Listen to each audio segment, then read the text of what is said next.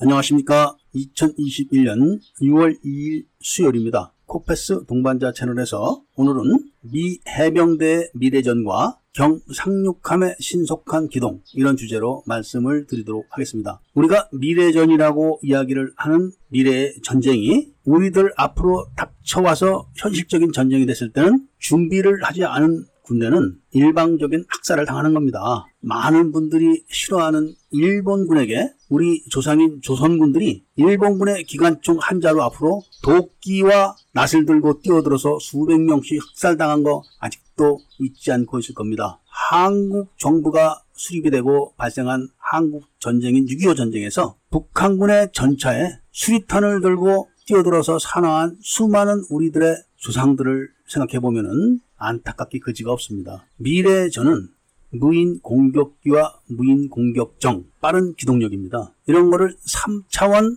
로봇화 전술이라고 하는 겁니다. 이런 신형 전술과 무기체계 앞에다가 쇳덩어리에 불과한 구식 기계화 부대를 앞세워서 전쟁을 승리로 이끌 수 있다고 생각하는 젊은 분들이 의외로 많습니다. 그런 생각이 곧 일본군의 기관총 앞에 도끼와 낫을 들고 뛰어드는 우리의 조상들의 모습을 찬양하는 것과 다름이 아닙니다. 세계에서 전쟁을 제일 많이 치르고 전쟁 경험이 가장 많고 하루도 전투를 벌이지 않는 날이 없다는 미 해병대가 경항목급인 강습 상륙함을 마다하고 작은 경상륙함을 건조를 하려고 하는데 우리나라는 반대로 경 항공모함을 건조하기 위해서 몰빵을 하고 있습니다. 앞으로는 3차원 로봇화 부대 앞에 종합 전력을 갖추지 않은 그런 경 항공모함은 단 하루도 존립할 근거를 갖지 못하게 됩니다. 다들 잘 아시는 것처럼 미국 해병대는 재래식 화력을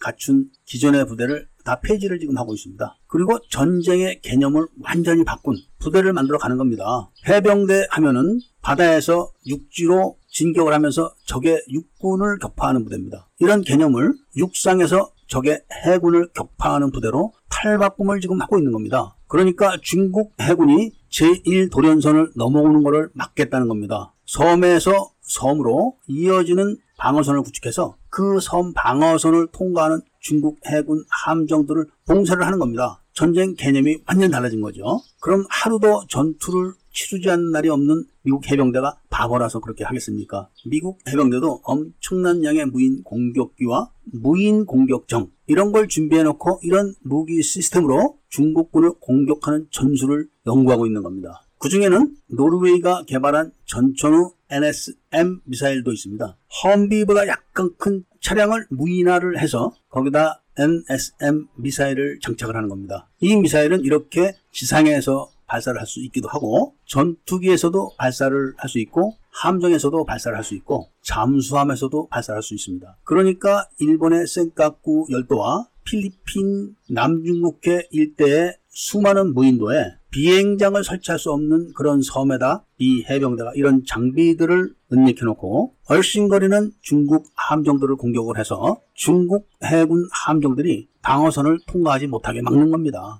그러면서 중국분들이 주둔하고 있는 섬들에는 무인 공격기와 무인 공격정을 앞세워서 무력화를 시키고 기습 점령을 하는 그런 전술을 지금 세우고 또 익히고 연마를 하고 있다고 합니다. 이런 미 해병대의 전술 전략이 얼마 전에 아아 전쟁에서 입증이 된 겁니다. 이런 미래 전쟁을 준비를 하면서 현실적인 전투가 벌어졌을 때 이런 교리로 작전을 하게 되면 준비가 안 된 적군은 괴멸하는 겁니다. 이런 걸 터키가 보여줬고 이스라엘이 보여준 겁니다. 그리고 준비가 안 된 아무리 강한 군대도 괴멸한다는 걸 러시아가 또 보여준 겁니다. 그런데 제가 아무리 눈을 씻고 정보와 자료들을 찾아봐도 우리나라 군대가 이런 준비를 하거나 이런 전술을 연마하거나 이런 무기 체계를 개발하고 있다. 이런 내용을 확인할 수가 없었습니다. 일본군의 기관총 앞으로 도끼와 들고 돌격하는 그런 조상들에게 더 좋은 무기를 개발하자. 이렇게 이야기하는 것이 잘못됐다.